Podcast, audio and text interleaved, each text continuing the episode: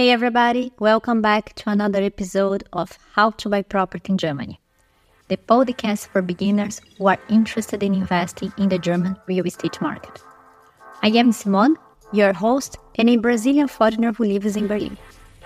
I'm here to help you navigate the world of real estate investment, especially if German it isn't your first language. In today's episode, we explain all you need to know about additional acquisition costs. Let's go!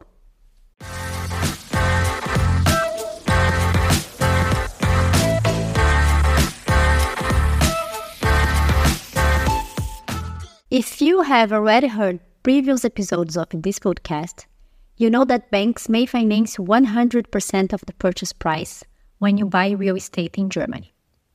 However, they usually don't cover the so called Kaufnebenkosten, which translates to additional acquisition costs in English.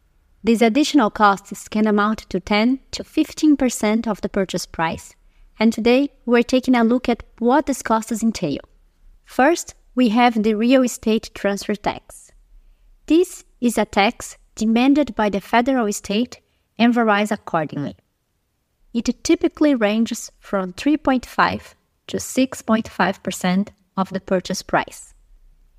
If you intend to first purchase a property to build a house later, you may get luck and only need to pay the real estate transfer tax on the property itself.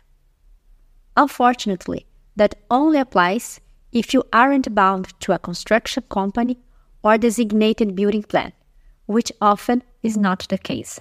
However, you can completely avoid paying for it if you are buying from a close relative, if it is gifted to you or acquired through an inheritance, or if the value of the property is below 2500 euros.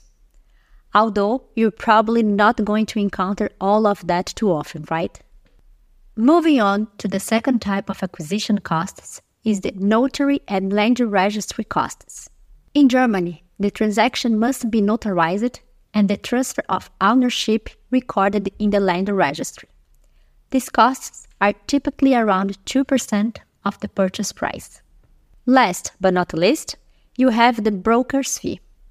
It is due in case a real estate agent is involved in the purchase of the property. The amount of this commission is negotiable and can vary widely from 3 to 7% of the purchase price. Parties can either agree to split the broker's fee or the party who nominated the realtor can pay it in full. Since 2020, you don't have to pay more than 50% of the fees if you aren't the one who hired them.